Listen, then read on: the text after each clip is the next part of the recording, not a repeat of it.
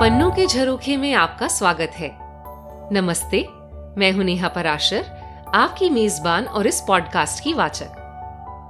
पन्नों के झरोखे में मैं लाती हूँ आपके लिए देश विदेश के महान लेखकों की कल्पना और कलम से निकली कुछ खूबसूरत, रोचक, रोमांचक, कभी मन को छूने वाली तो कभी सिहरन पैदा करने वाली अमर कहानियाँ।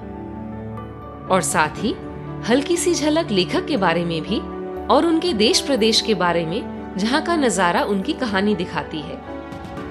तो चलिए, खोलते हैं पन्ने और देखते हैं इन झरोकों से क्या दिखता है।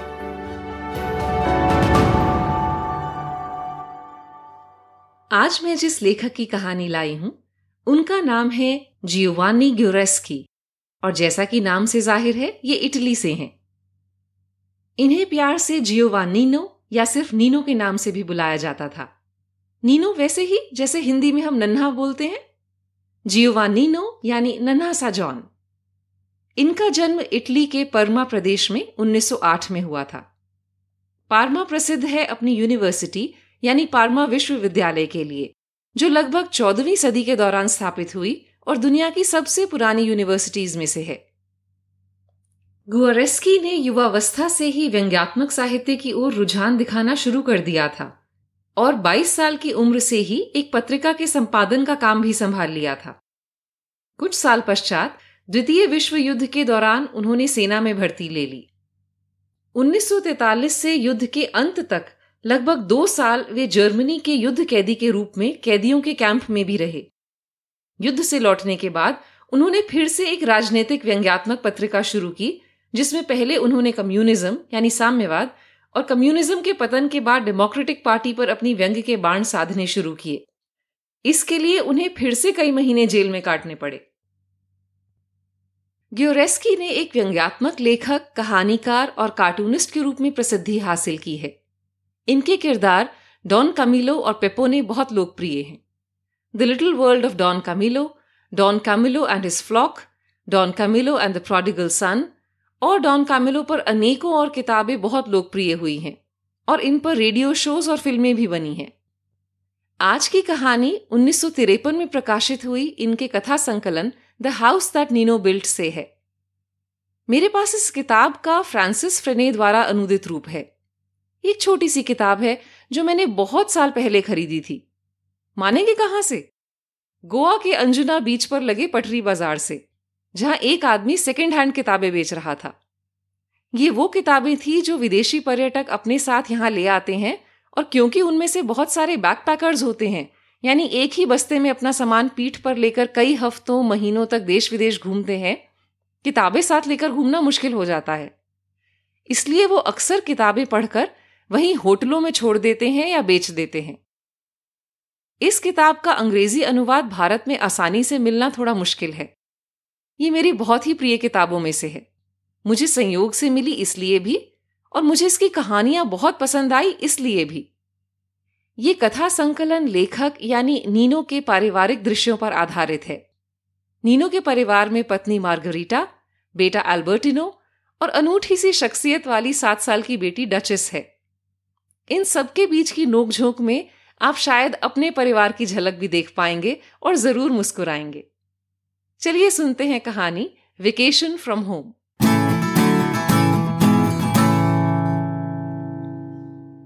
घर से छुट्टी। हम कुछ ज़्यादा ही साथ साथ रहते हैं, मार्गरीटा ने कहा। मैं अखबार पढ़ रहा था। इस वाक्य ने मुझे हैरान कर दिया। क्या मतलब है तुम्हारा? मैंने पूछा। वही जो मैंने कहा, हम कुछ ज़्यादा ही साथ साथ रहते हैं। ज़्यादातर आदमी रोज घर से दफ्तर चले जाते हैं, पर तुम नहीं। तुम्हारा काम ही ऐसा नहीं है। और मैं तो एक गृहिणी हूँ। मेरा तो घर ही मेरा काम है, इसलिए मुझे तो यहीं रहना पड़ेगा। हम सारा दिन एक दूसरे की नज़रों के सामने रहते हैं। हमें कभी एक दूसरे से छुट्टी नहीं मिलती। अगर तुम्हारे पास कहीं जाने का समय हो भी, तब भी तुम बाहर नहीं जाते, घर में ही पड़े रहते हो। ऐसा कब तक चलेगा? सच कहूँ तो ये कोई मुद्दा भी है, ऐसा मैंने कभी नहीं सोचा था। ये तो साफ़ था कि मुझे इससे कोई परेशानी नहीं थी। कम से कम वैसी तो नहीं जैसे मेरी पत्नी मार्गरीटा को।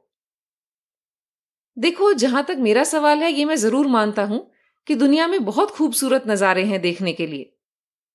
पर इसका यह मतलब नहीं है कि तुम्हारे सारे दिन मेरी नज़रों के सामने होने से मुझे कोई तकलीफ़ है। नज़र पड़ने और दिखाई देने में फ़र्क है। जब मेरी तुम पर नज़र पड़ती है तो मैं तुम्हें देखती हूँ, पर तुम्हारे साथ ऐसा नहीं है। तुम मुझे बस आदतन देखते हो, और आदत की नज़र देखती नहीं है, बस नजरअंदाज कर देती है। मामला अब संजीदा हो रहा था, पर मैंने बहस करना ठीक ना समझा। मैंने हार कर कहा, देखो मार्गरीटा, अब ऐसा है तो है, क्या किया जा सकता है? हमने एक दूसरे को बहुत देख लिया, मार्गरीटा ने फिर कहा कोई तो तरीका निकालना होगा जिससे हमें हमेशा एक दूसरे के सामने ना रहना पड़े। मेरे लिखने के काम के लिए मुझे बाहर नहीं जाना पड़ता और तुम्हें तो घर पर रहना ही पड़ेगा। तो फिर हम क्या कर सकते हैं? तुम आँखों पर पट्टी बांधकर तो नहीं घूमना चाहोगी ना? उससे क्या फ़र्क पड़ेगा? मार्गरीटा ने कहा। तुम्हें तो मैं बंद आँखों से भी देख सकती हूँ। तो तुम कह रही हो, तुम भी मुझे आदत की नज़र से देखती हो। मैंने तुरंत पलटवार किया। हाँ ज़रूरत पड़े तो? हमारी बहस का अंत करने के लिए हम आखिरकार एक नतीजे पर आकर पहुँचे। हमारे घर के तीसरे माले पर मैंने एक सोने का कमरा, एक गुसल खाना और एक पढ़ने का कमरा बनवाया था। मैंने इन्हें यह सोचकर बनवाया था कि वहाँ मैं शांति से लिख पाऊँगा। पर ऐसा करने पर यह बोध हुआ कि विचारों का ऊपर उठना और हमारा ऊपर होना दोनों अलग अलग बातें हैं। बल्कि विचारों को तो खासकर नीचे के माले ही ज़्यादा पसंद है। ऐसा इसलिए कि मुझ जैसे मध्यम वर्ग के लेखकों को अपनी लेखनी के लिए माल वहीं मिलता है जहाँ परिवार हो। रसोई घर, खाने की मेज, ये सब बहुत ज़रूरी है हमारी कल्पना के लिए। हमारी कल्पना की उड़ान ना ऊँची नहीं होती। हमें घर, परिवार, दुनिया के बीच सतह पर रहकर ही अपनी लेखनी की सामग्री मिलती है। पर अब मैंने कहा, मार्गरीटा, मैं तीसरी मंजिल पर चला जाता हूँ। फिर मैं तुम्हारी नज़रों के सामने ही नहीं रहूँगा। और तुम जैसे चाहो रह सकती हो। मैं वहीं सोऊँगा और खाऊँगा। और अगर मुझे बाहर जाना होगा, जो कि बहुत ही कम होगा तो मैं ऊपर से घंटी बजा दूँगा, जिससे तुम इधर उधर हो जाओ और तुम्हारी नज़र मुझ पर ना पड़े। और जहाँ तक खाने का सवाल है तो मैं रस्सी से बंधी टोकरी नीचे करके पाँच बार घंटी बजाऊँगा। और तुम खाना रखने के बाद तीन बार घंटी बजाकर चली जाना, और मैं टोकरी ऊपर खींच लूँगा। मार्गरीटा को मेरा सुझाव पसंद आया। और हमने अगले ही दिन इस पर अमल करने का सोच लिया।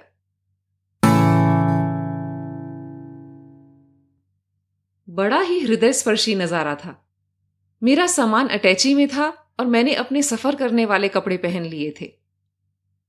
तुम्हारे पापा बाहर सफ़र पर जा रहे हैं, मार्गरीटा ने बच्चों से कहा। उन्हें कुछ काम आ गया है और वो एक महीने के लिए बाहर रहेंगे। तुम इन्हें प्यार से विदा करो बच्चों। और वादा करो कि इनके पीछे से तुम कोई शैतानी नहीं करोगे। मैंने भी मार्गरीटा से कहा, अगर कुछ ज़रूरत पड़े तो मुझे तार भेज देना।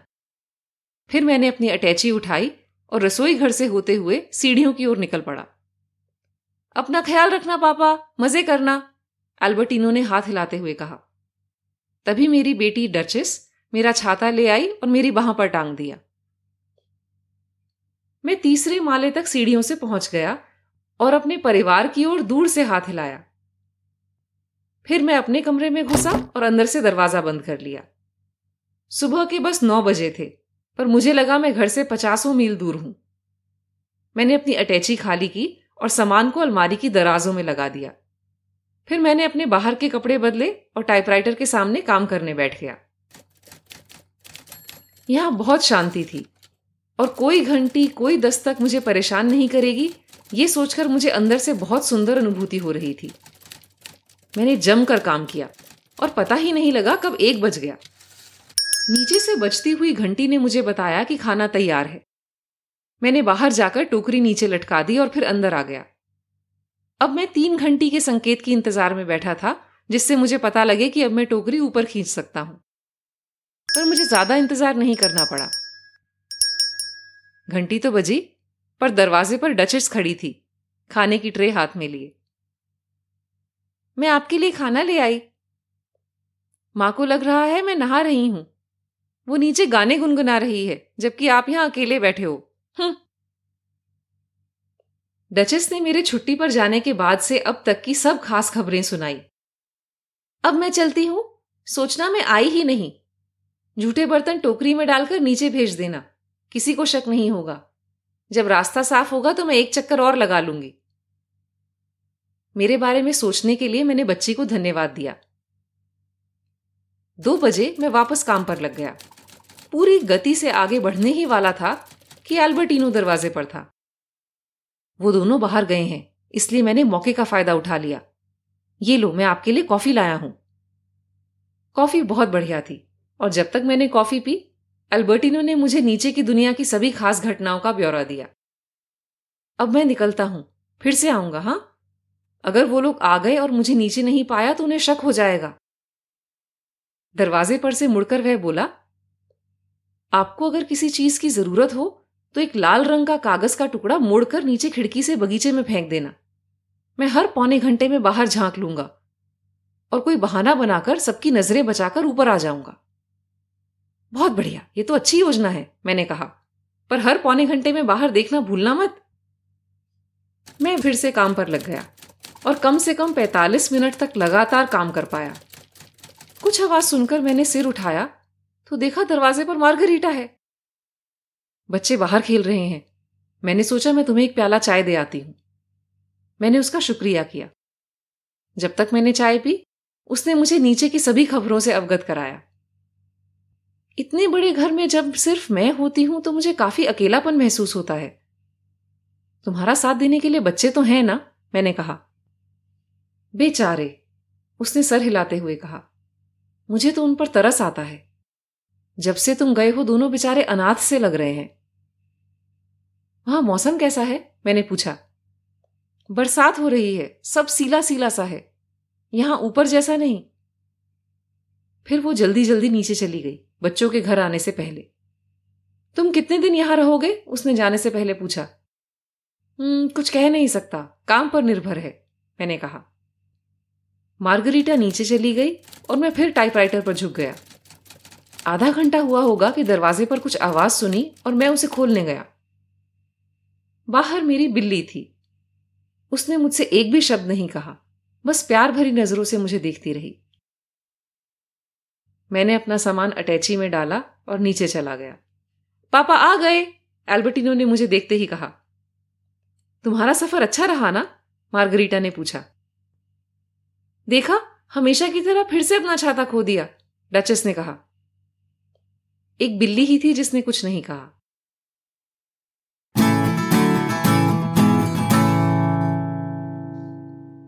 पिछले एपिसोड में मैंने आपसे रोअल डाल की एक कहानी का नाम बताने के लिए कहा था, जिसका कोई किरदार भारतीय हो। कहानी का नाम है पॉइजन यानी जहर। इसमें एक भारतीय डॉक्टर का किरदार है। यह जातिवाद जैसे जहर के बारे में एक संजीदा कहानी है। आज के प्रश्न पर आते हैं। मैंने शुरू में आपको बताया था कि पार्मा यूनिवर्सिटी विश्व के सबसे पुराने विश्वविद्यालयों में से है। आपको बताना है कि भारत का सबसे पुराना कॉलेज या विश्वविद्यालय कौन सा है? जी हाँ, ऐसा कोई शैक्षिक संस्थान जो बहुत पहले स्थापित हुआ हो, पर जहाँ आज भी पढ़ाई होती हो। तो कैसी लगी आपको आज की कहानी? मुझे ईमेल करके ज़रूर बताएँ। ईमेल एड्रेस है सुनो P K J at gmail dot com यह आपको शो डिस्क्रिप्शन में भी मिल जाएगा। कहानियाँ सुनते रहने के लिए इस पॉडकास्ट को सब्सक्राइब ज़रूर करें। अगले एपिसोड तक आपसे इजाज़त लेती हूँ। तब तक इस खूबसूरत दुनिया के नजारे पन्नों से देखते सुनते रहिए। जाने कौन सा पन्ना दिल का ही कोई झरोखा खोल दे।